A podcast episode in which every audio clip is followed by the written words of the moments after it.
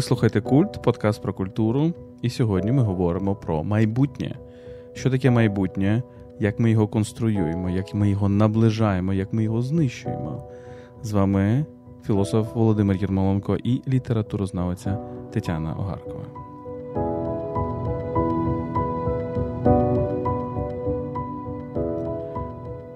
Як завжди, е, почнімо з того, що ви можете нас підтримати на Патреоні patreon.com. Всі ваші донати ми спрямовуємо на закупівлю автівок для нашого війська. patreon.com kultpodcast.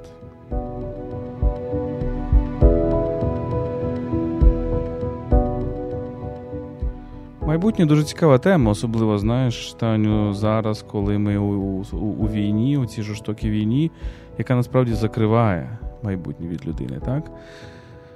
Е, вона робить майбутнє непередбачуваним, вона робить майбутнє негарантованим абсолютно. так? Кожен із нас знає, і особливо наші воїни на фронті, що майбутнє може закінчитися буквально завтра, буквально можливо, е, за кілька хвилин, за кілька секунд.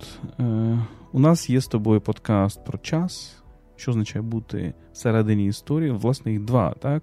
Час під час війни і що означає бути всередині історії. І ми трішки, можливо, продовжимо ці теми, але спеціально поговоримо про майбутнє. Чому? Тому що насправді можна ж сказати, що ну, я, я би про дві речі говорив. Перша річ це те, що майбутнє в певний момент виникає в історії культури як концепт, воно не завжди є. І друге, це те, що людська природа дуже пов'язана з майбутнім. Так? Ми певною мірою є істоти, які занурені в майбутнє, думають про майбутнє, бояться майбутнього і сподіваються на майбутнє. Так, саме так, як е, ця відома фраза про те, що людина це тварина, яка думає про майбутнє. Так? Це, це по-моєму, Деніел Гілберт, цей психолог з Гарварда, але так. можливо я помиляюся. Тобто тварина, яка це, це істота, яка е, проєктує себе в майбутнє, і дійсно ти почав з нашої ситуації. Я би сказала, що навіть не не лише в такому буквальному сенсі, що майбутнє ампутоване у цілої нації, так, у української нації, тому що дійсно ніхто не має певності гарантії в тому, що ми прокинемося завтра, її не мають е, наші військові, її не мають наші цивільні. Але я би навіть сказала більш глобально, що перебуваючи всередині історії, ми відчуваємо, що певний розрив часу відбувається. Так, нам дуже важко уявити світ завтра не лише тут, а взагалі глобально. Ми бачимо, що. Е, Кризу прогнозів, кризу прогнозів, кризу передбачуваності того, що буде завтра. Тому такими смішними виглядають е, аналітики, і дедалі смішнішими вони стають. Так ще е, на початку повномасштабного вторгнення нам здавалося, в голові були якісь сценарії, як це може закінчитися, е, добре чи погано, але можна було собі уявити, хоч якийсь сценарій. А зараз ми розуміємо, що увесь світ почав рухатися, тобто такі відбуваються такі геополітичні, якісь такі зрушення, процеси, і дуже важко уявити, яким буде майбутнє не лише для нас, а яким він буде, воно буде для світу. Мені здається, що тут ми виходимо виходимо. До речі, на ту тему, про яку ми говорили в нашому подкасті, е, бути всередині історії, про те, що старий добрий детермінізм, е, який полягає в тому, що ми виводимо теперішнє з минулого або майбутнє, наші візії майбутнього не пов'язані з нашим розумінням минулого, він не дуже то працює, тому що дуже важко вивести з того, з того попереднього досвіду. Дуже часто люди намагаються так думати. Так, скажімо, було в Другу світову, і ось або там в іншу якусь війну, в іншу епоху, і, можливо, є шанси, що буде так само і зараз, але ми з іншого боку, дедалі більше починаємо розуміти, наскільки це є смішним і наскільки не може бути бути е, майбутнім таким, яким було минуле. Тобто, оця криза детермінізму, вона дуже сильна. І оця тотальна невизначеність, я би тут. Е, сказала, що вона не означає відсутності майбутнього. Правильно, вона означає е, нашу відсут... нашу нездатність його побачити. Так? І, і, можливо, це не так погано. Насправді, ми не здатні побачити майбутнє, але це в тому числі означає таку ну, відкритість до майбутнього. Хоча я тут скоріше би була песимістом і говорила про те, що навряд чи майбутнє буде буде таким Е, що нас втішить або що нам принесе втіху. Є таке відчуття, що те, що нас очікує, я маю на увазі нас глобально, як людство, як континент, так е, це будуть дуже важкі роки, можливо, десятиліття, і вони точно будуть важчі. Е, менш стабільні, менш передбачувані, ніж те, той досвід, який ми вже маємо. Це дуже цікаво, тому що от е, чому зараз такі важливі стають історики? От, е, Багато українців люблять Тімоті Снайдера. Е, я теж дуже люблю Тімоті Снайдера. І от нещодавно відбулася розмова, так, е, дуже знакова, як на мене. Київська розмова в, в українському пені і і співпраці з Ukraine World, нашим вебсайтом. І ця розмова про свободу, і ключове для них для нього слово для Тіма це unpredictability, непередбачуваність. Чому іс, такий історик, як Тімоті Снайдер, стає філософом? Зазвичай ми бачимо якусь іншу тенденцію. Ми бачимо, що філософи ставали істориками. Там, я не знаю, Макіавелі, Фукідіт, там багато інших, Фуко, якщо говорити про ХХ століття. Зараз ми бачимо, що дуже багато філософських ідей йдуть від істориків. Від таких, як Тоні Джад, від таких, як Тімоті Снайдер, від таких, як Тімоті Гартен Еш, у нас це, можливо, там Ярослав Грицак, можливо, Іван Лисяк Рудницький, хоча це е, трош, трошки трошки навпаки. Але мені здається, кейс Снайдера полягає в тому, що е, він певною мірою іде от проти цієї думки, що що майбутнє передбачуване.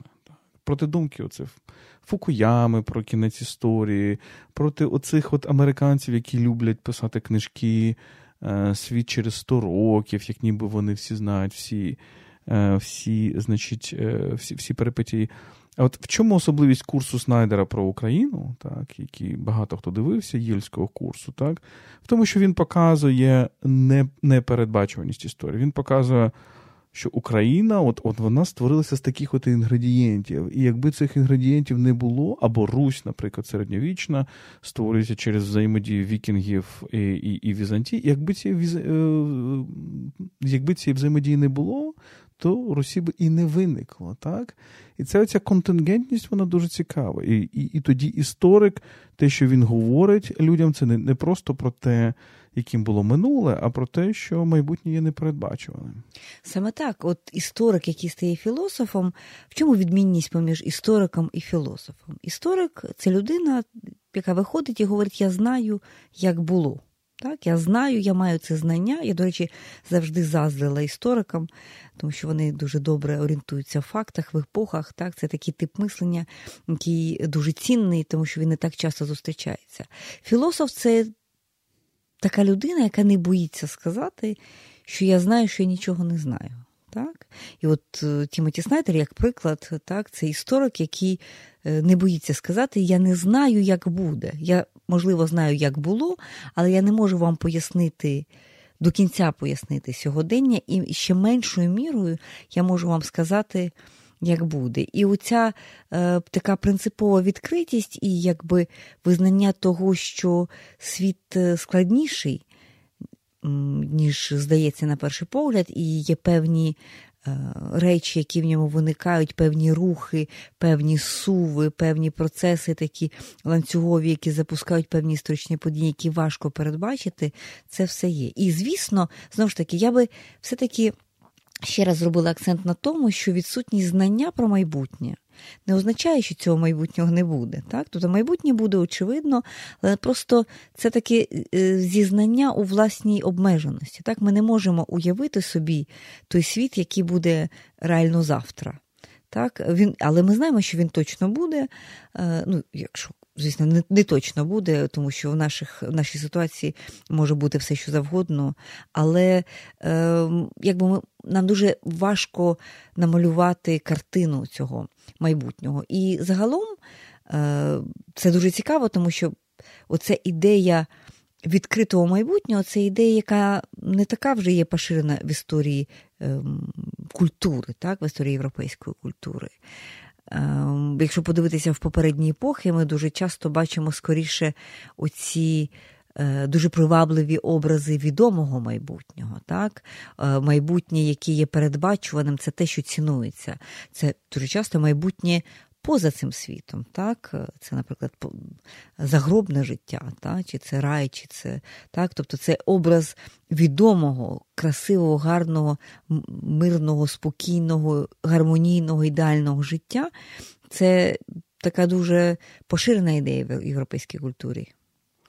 Я от прямо зараз, коли ми говоримо, за що я люблю наші розмови, що от приходять думки, так чому так постійно імпровізуємо, тому що мені здається, найважливіше в таких розмовах це от якраз прихід якоїсь думки. Так, от як я філософ, як, як філософ, е, в мене народилася така, от, можливо, дуже спрощена, але класифікація.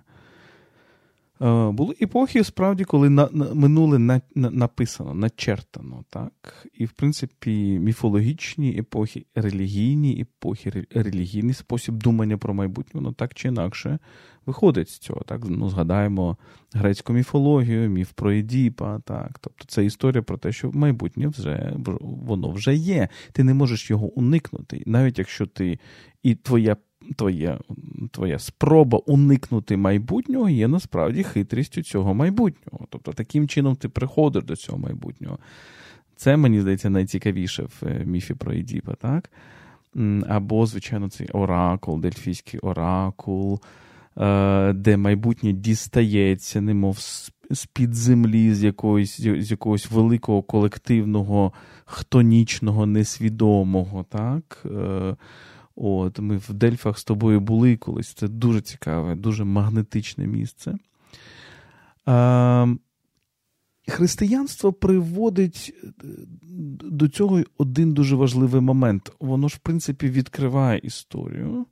Можна сказати, от е, юдейська культура дуже сильно набагато більш історична, ніж антично-грецька культура, тому що грецька культура вона йде навколо цієї ідеї кіклусу, навколо ідеї циклу, де, в принципі, майбутнє є повторенням минулого. І от християнство відкриває майбутнє, нібито, тобто якась пряма лінія, але все одно воно закінчується певною відомістю. Так? Тобто буде великий суд, буде останній день, буде апокаліпсис і так далі і ми знаємо, чим воно закінчиться. І от революція стається, пройшло дві революції інтелектуальних в нещодавний час. Перша це початок 19 століття, коли народжуються всі ці філософії історії. Так, там Огюст Конт, Баланж, Жозеф Деместер, зрештою, Маркс, Гегель, Маркс і так далі, які говорять, що в принципі майбутнє відоме, і воно, але воно так чи інакше якимось є повторенням минулого, але на якоїсь, на якійсь вищій стадії. І потім на початку ХХ століття приходить абсолютно інше, і і тут я би хотів, щоб ти поміркувала про футуризм, бо мені здається, футуризм як не тільки як естетичний напрямок, але як спосіб мислення, який пронизує насправді весь авангард. Він говорить інше. Він говорить майбутнє не буде повторенням минулого, майбутнє буде радикальним запереченням минулого. І саме це ми про нього знаємо. Тобто ми, ми точно знаємо, що майбутнє буде запереченням минулого, і це теж спосіб його пізнання, так? це спосіб певності. І тому марксизм вірить в те, що прийде абсолютно інше суспільство. І тому футуризм, авангардисти роблять абсолютно інший, е, іншу естетику і так далі. І сьогодні ми справді опинилися в думці, що а ми не знаємо, буде майбутнє повторенням минулого, чи буде його радикальним запереченням. І оце нас робить розгубленими. Так, дійсно, сьогодні ми розгублені, ми не знаємо. Хоча я би сказала про сьогоднішню. Сьогоднішнє таке світовідчуття, все-таки, що скоріше минуле не може, вже не може бути повторенням минулого, тому що занадто великі зміни відбуваються. Майбутнє не може. Майбутнє не може бути. Так. Е, цікаво те, що ти міркуєш про попередні століття, про історію, про християнство, про про грецьку ідею, так, оця повторюваність наперед визначеність. Це є спосіб опанувати час насправді. Це спосіб якби замкнути час в такий спосіб, щоб його зрозуміти, так, що все якось повторюється. І в, в цьому розумінні майбутнього, до речі, в європейській культурі є ем, є оця тема фаталізму. так?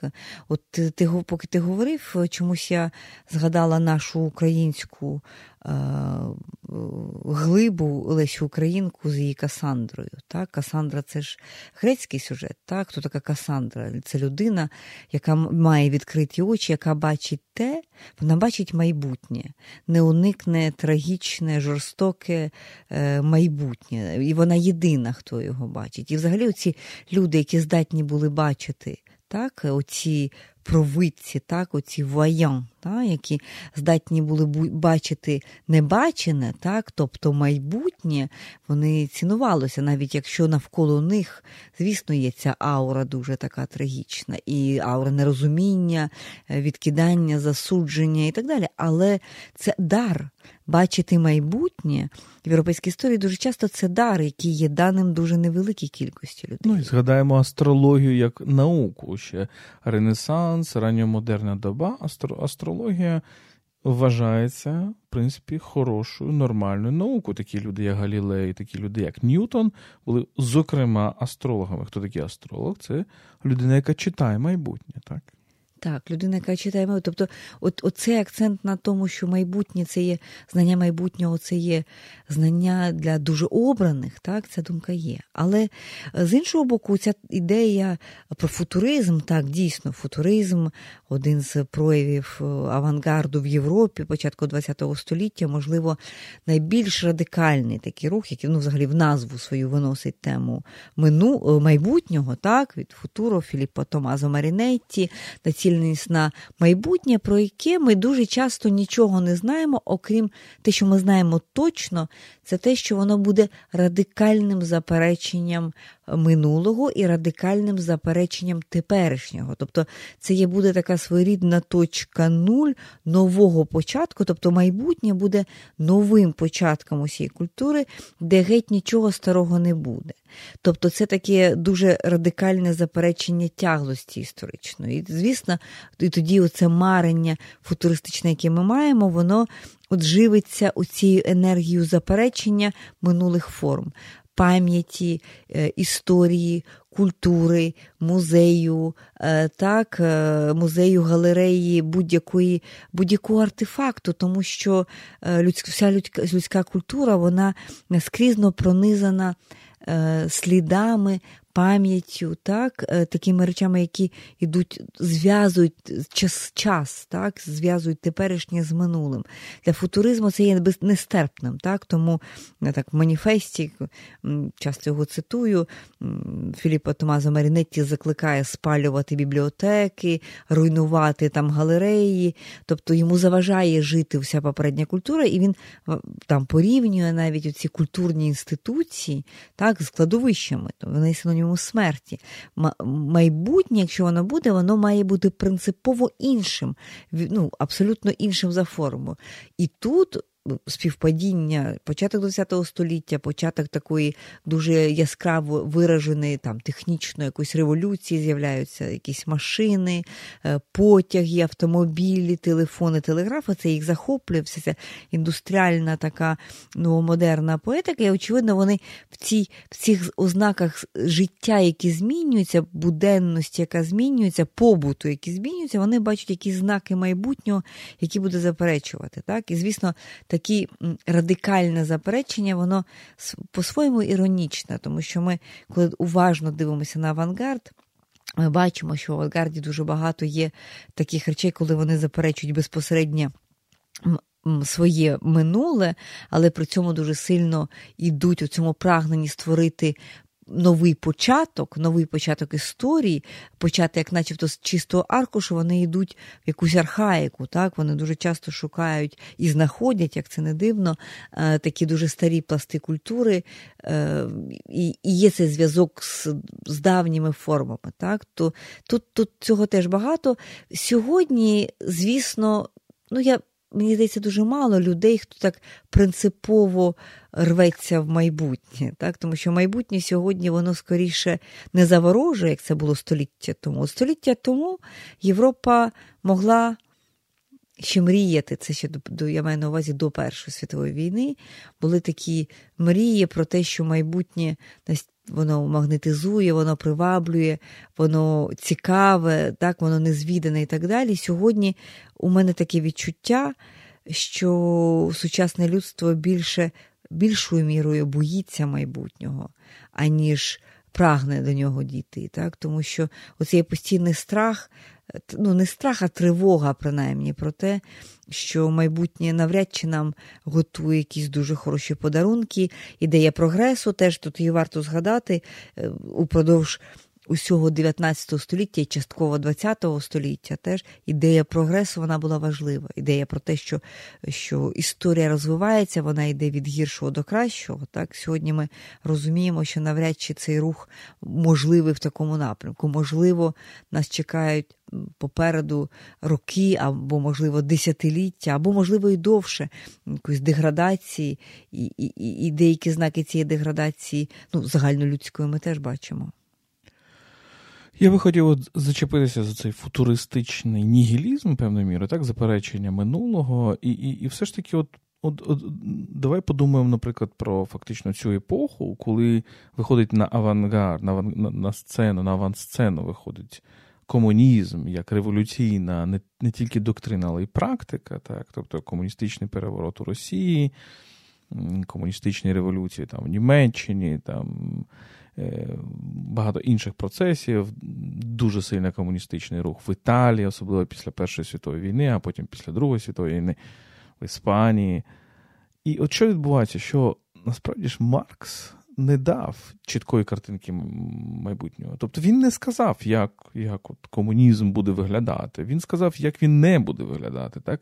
Тобто він сказав, що комунізм буде радикальним запереченням капіталізму, так само, як капіталізм був радикальним запереченням Е, попереднього суспільства. І от Марксова теорія часу, яка висловлена в е, маніфесті комуністичної партії разом з Енгельсом, вона дуже от характерна.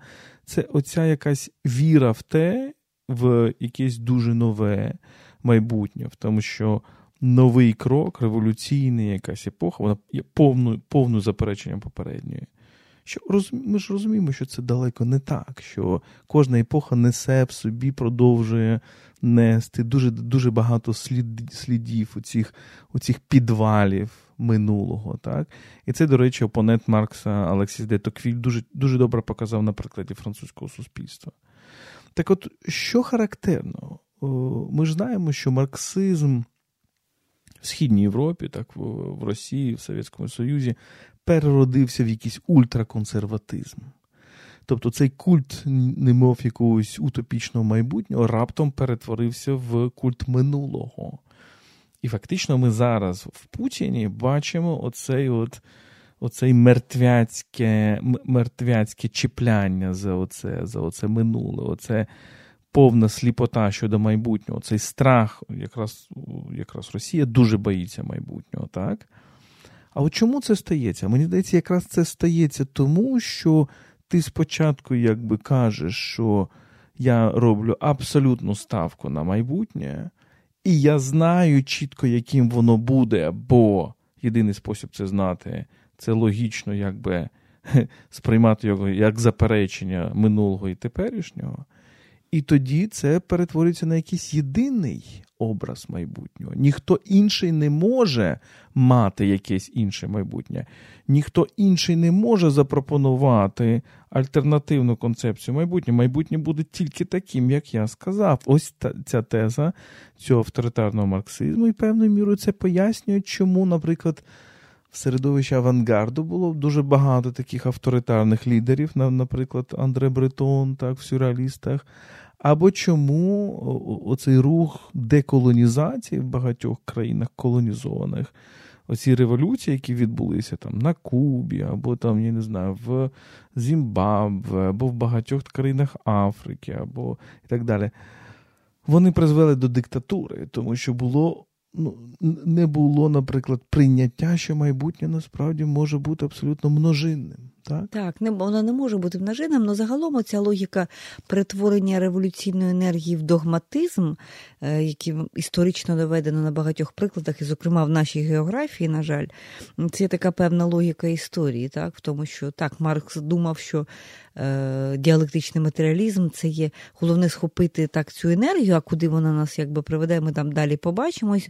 Але ми пам'ятаємо, ми з тобою ще навіть пам'ятаємо оце суспільство, яке можна було назвати будь-яким, але але не живим, не динамічним. Так, Це було суспільство вже тако, таке маразматичне, так, склеротичне, абсолютно без всяких змін, так, яке чіпляється за відтворювання якби минулого. От пам'ятаєш навіть оці значить, оці дати, оці е, річниці, оце повернення, так, от яка там річниця жовтневої революції. Так, Взагалі в ідеї такої річної повторюваності, пам'ятаєш, називали вулиці, так, навіть бульвари.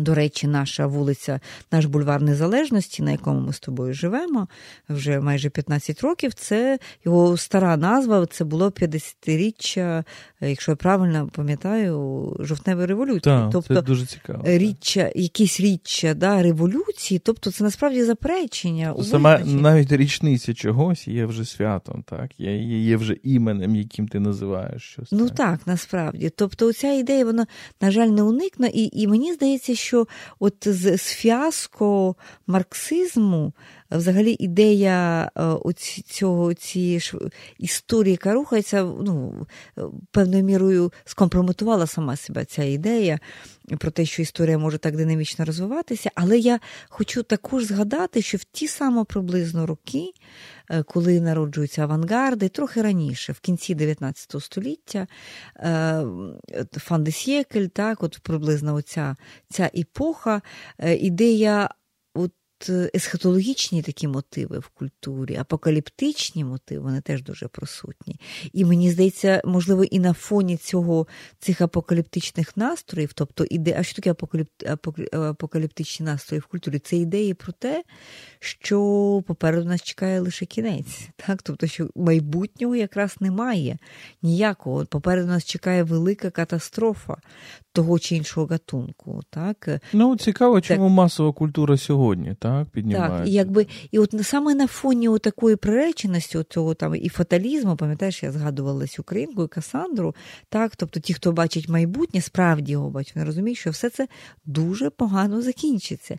І от, можливо, пояснюється так, от така така, така симпатія, да, таке захоплення ідеями марксизму, що ні, ось дивіться, є теорія, яка нам пропонує реально трансформувати світ, змінити світ. Так? Там уже друге питання, якими методами і і заради чого, але це, це, це теорія, яка нам говорить про те, як що світ може змінитися. І продовжувати існувати. І от такі дві конкурентні теорії, і тут виграє марксизм, який терпить фіаско упродовж ХХ століття. І зараз так, уже після Фукуями, так, після такої, нам сьогодні легко казати, що це була наївна віра, але ми теж жили в цьому світовідчутті. Деякий час в тому, що е, все визначено, ми розуміємо, куди рухається світ, воно приблизно так і буде розвиватися, немає великих потрясінь, немає великих розривів в історії, все е, буде й трохи передбачувано, можна якесь планувати середньостатистичний європеєць в такій ілюзії перебував ще два роки тому. Так, про що можна планувати, можна, грубо кажучи, брати іпотеку на 30 років, так, да, можна планувати де, де, свою кар'єру, життя своїх дітей, своїх онуків.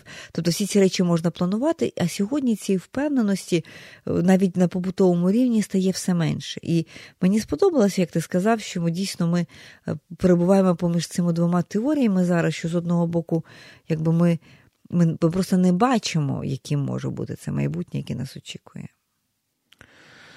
Так. Е, І давай, може, трішечки поговоримо про наш контекст. Е, Бо тут ми ми нібито показуємо, як все складніше, ніж вірила, можливо, справді середньостатистичний представник або представниця західного суспільства, яка інтуїтивно десь відчувала, що Фукуяма правий в 90-х роках, так, і що принципі, майбутнє буде продовженням теперішнього. Тобто нічого драматичного вже не буде змінюватися. От настала перемога ліберально-демократичної моделі, і оцих трагічних клешів не буде.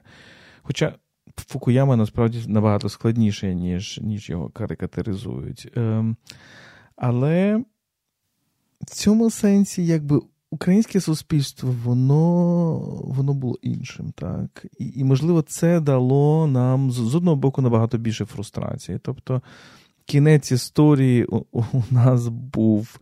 Слово кінець мало абсолютно інші якісь конотації. Да? Я би я би, я би перефразував, що це слово, яке теж закінчується на ц, але починається з іншої літери.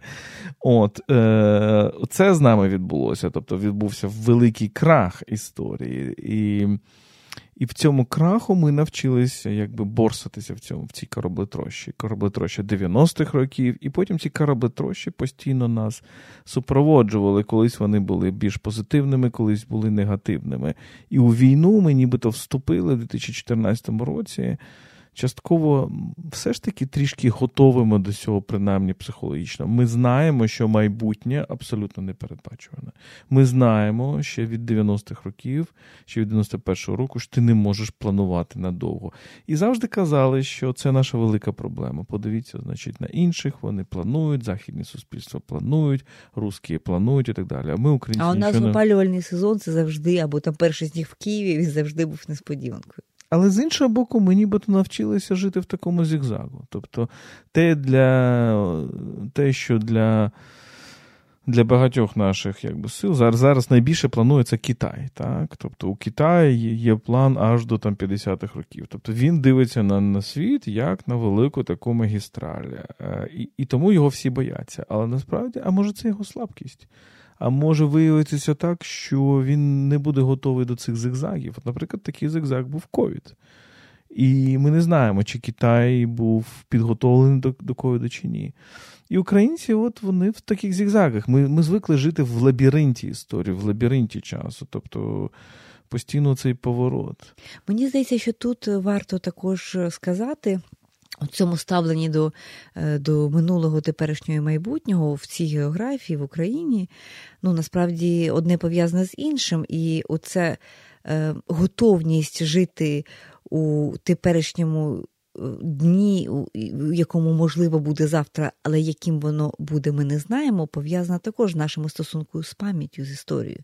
Так, історія українська була усім чим завгодно, окрім як легкою прогулянкою, особливо історія ХХ століття, так, голодомори, е, мільйони жертв, війни, знищення національної ідентичності, усі ці трагедії, витіснення національної пам'яті, е, тобто ну, фактично дуже багато трагедій, про яких не хотілося би говорити. Оце витіснення пам'яті це і створювало таку таку, таку націю, яка більшою мірою була згодна думати про, про майбутнє.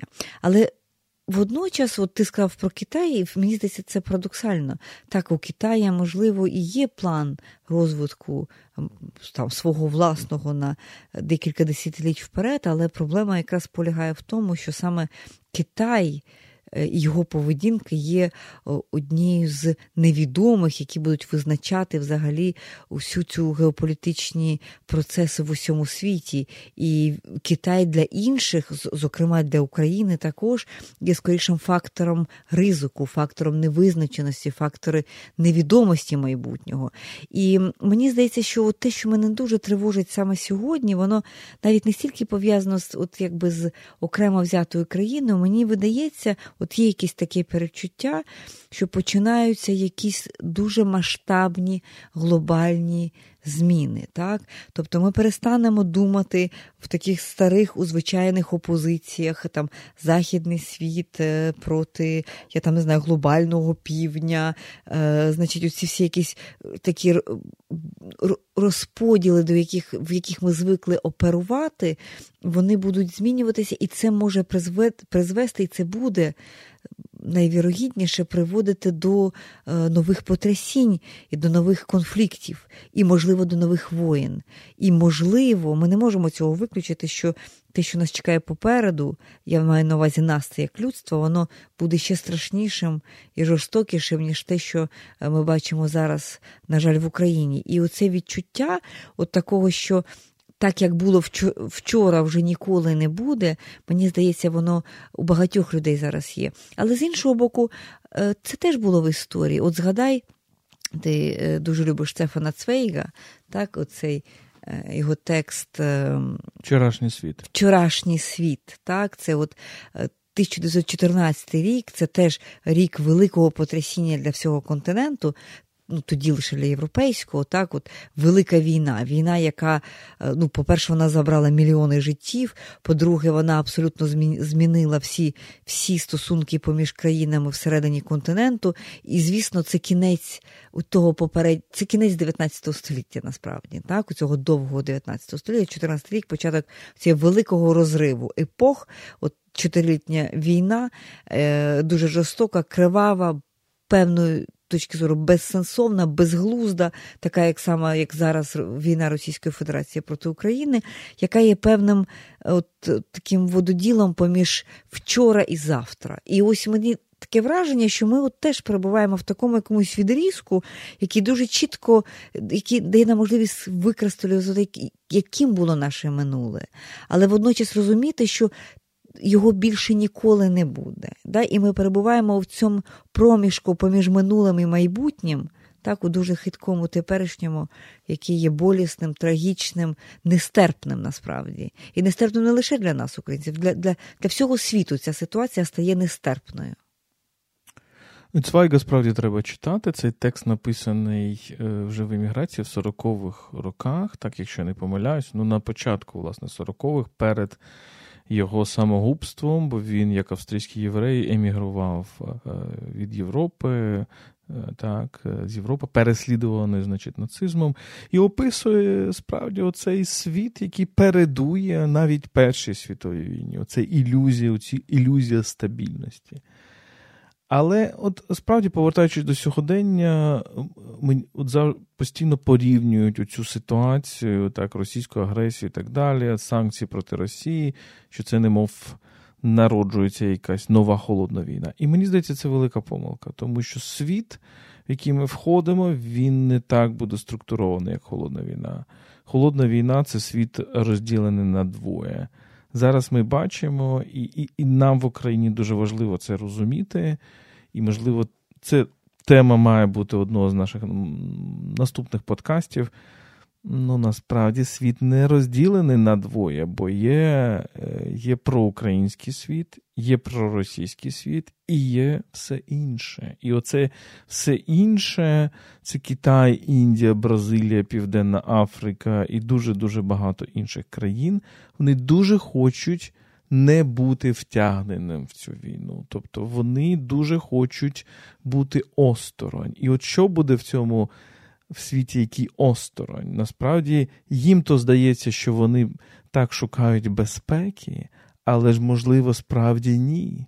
Можливо, в цьому великому турбулентному світі, якщо ти хочеш бути осторонь, то так чи інакше ти стаєш певним певним полем бою далі між між двома якимись великими системами. Так? Ну, Але це вже інше питання. Останнє, можливо, сьогодні, про що я хотів би поговорити, це все-таки українці і майбутнє. Тому що от в мене така метафора була ще до Великої війни ампутоване майбутнє, що імперія намагалася постійно ампутувати наше майбутнє, і це один із способів один із способів колонізації, так, один із способів розчавлення тебе. Е, я думаю, що це дуже важливо. Тобто, без сумніву, це пов'язано, наприклад, з ХХ століттям. Це пов'язано з навіть з голодомором. Голодомор це передусім велика ампутація майбутнього. Бо Сталін розуміє, що є велика категорія людей в Україні, які, які мають інше відчуття часу. Так? Тобто це селяни, які по-іншому мислять і, і мають інше відчуття самих себе і так далі. І от їх він знищує. Йому треба тих людей, які опиняться в містах, будуть працювати як робітники. У них інше відчуття майбутнього. Вони по-іншому сприймають те, те, ким вони стануть. І це дуже важливо. Але якщо ми подивимося на російську пропаганду, на російську літературу, ми часто про це говоримо, як вона зображує українців там від від Пушкіна і навіть від нашого улюбленого. Гоголя, бо в мене є велика претензія до Тараса Бульби, це те, що фактично козаків там показує як те, що було в минулому. Давайте подивимося на це минуле. От, Поспівчуваємо йому, подивимося, яким воно було жорстоким, як же ж можна вбивати свого сина, і перегорнемо сторінку, підемо далі. Так? І те саме, в принципі, можна і відчитати в Пушкінівській Полтаві і багатьох інших текстах. Оце от теза про те, що так, у тебе може бути минуле, а в тебе не буде точно майбутнього, що єдине майбутнє це твоє майбутнє в імперії, воно дуже дуже важливо. все ж Так, так. я би навіть тут далі розвинула оцей аграрний час, оці селяни, так, оце, це пов'язано з аграрним часом, яким є цей сільський сільськогосподарський аграрний час він є циклічним. Е, це є такий спосіб буття, в якому е, дуже мало прогресу, так, і і досі так, оцей садок вишневий коло хати, він приблизно так зараз виглядає, як 100 років тому. Ну, звісно, з електрикою, з газифікацією і так далі, але спосіб життя не дуже сильно відрізняється. І це час, е, звісно, який набуває менших змін через десятиліття, навіть століття, аніж час індустрії індустріальний час великого міста. Місто тому і є силою е, модернізації, модерно, рушійною силою, тому що е, передбачити, яким буде місто через 5 років, подеколи дуже важко, подеколи міста дуже стрімко змінюються, і навіть мене вражає, наскільки швидко змінюються наші міста. І згадає у Ольги Кобилянської ще згадаємо одну важливу українську письменницю. В неї в неї, цей класичний текст Земля, так наскільки земля є цією архаїчною силою, так, де де майбутнє неможливе, да, воно постійно іде, заходить на коло, це є циклічний час. Тому якби це спроби редукувати, звести якби певну культуру, ідентичність націю до от лише цієї відтворюваної такої темпоральності сільської. Це також звести до цього до цього кола, де немає відкритого горизонту майбутнього насправді. А інший час, так, це і час інновацій, але тут є, звісно, теж свої пастки, і є такі ж свої ризики, порожнини, що є метою цієї зміни. Зміна заради зміни, так, що є, тобто в цьому міському часі, міський час це є час відкритий до, до певної еволюції, до певної зміни, е, тому що змінюється архітектура архітектура набагато швидше змінюється ритм. От пригадуєш, ми в подкасті нашому про футуризм Говорили про Марінетті, про те, що він навіть поділяв міста так за різним таким потенціалом футуристичним для для нього. От, скажімо, Рим, Венеція, Флоренція, оці найбільш відомі, славнозвісні італійські міста, вони були занадто старі, тому що занадто був таким передбачуваним, так, переобтяженими вони були культурою. А натомість оці нові міста, які е, меншою мірою культурою, цікаві з культурної точки зору, такі як Мілан, Генуя, такі індустріальні одночасні міста. Це міста, де народжуються нові ритми. Так, от якби оце, І тому місто, так, місто це є власне осередок е, цього народження майбутнього. Так, Такий географічний, це буде точка, де де воно буде народжуватися. Але з іншого боку, всі, весь цей конструктивізм е, тих часів, от, от, от реально скільки він може тривати як естетика, куди ми краще поїдемо насолоджуватися архітектурою в таке гіперконструктивістське місто, чи все ж таки в Венеції і в Рим? так? Тобто тут ну, цікаве так, іронія, питання. Іронія. Хто все ж таки більш в майбутньому так, опинився?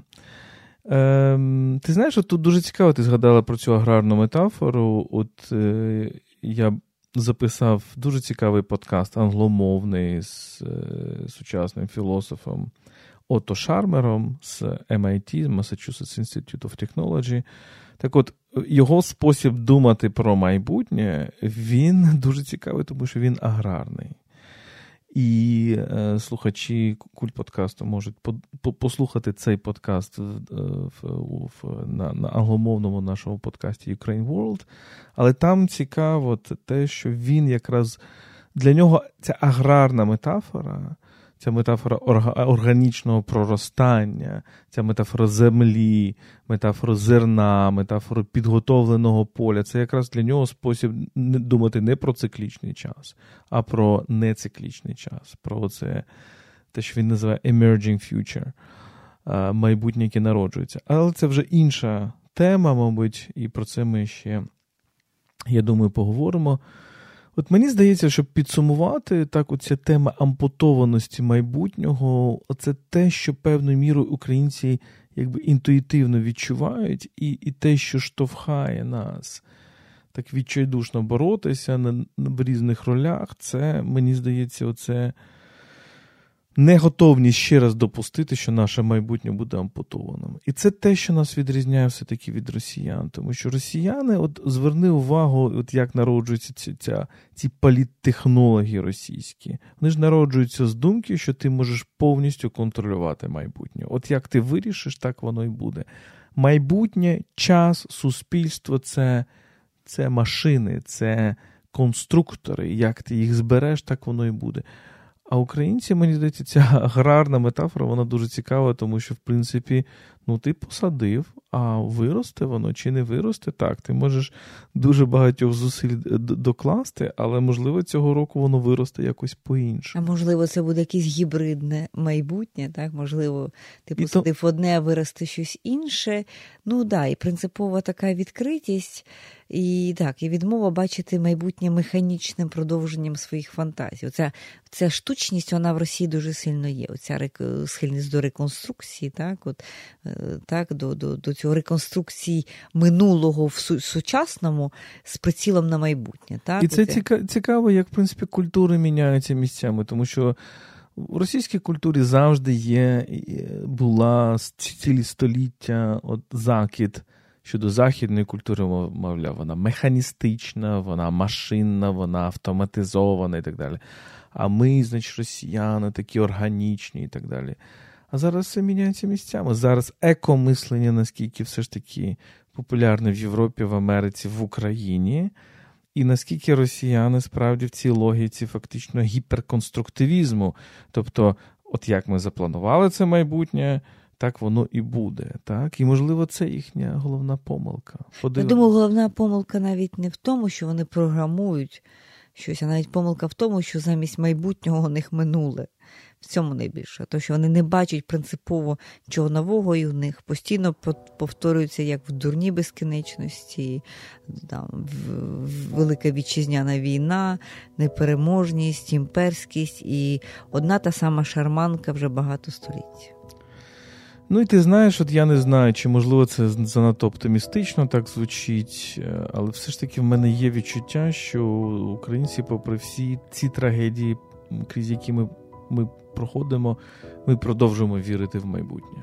Ми продовжуємо вірити в майбутнє, ми продовжуємо вірити в те, ну звучить, можливо, зараз абсолютно абсурдно, що майбутнє може бути кращим, ніж минуле.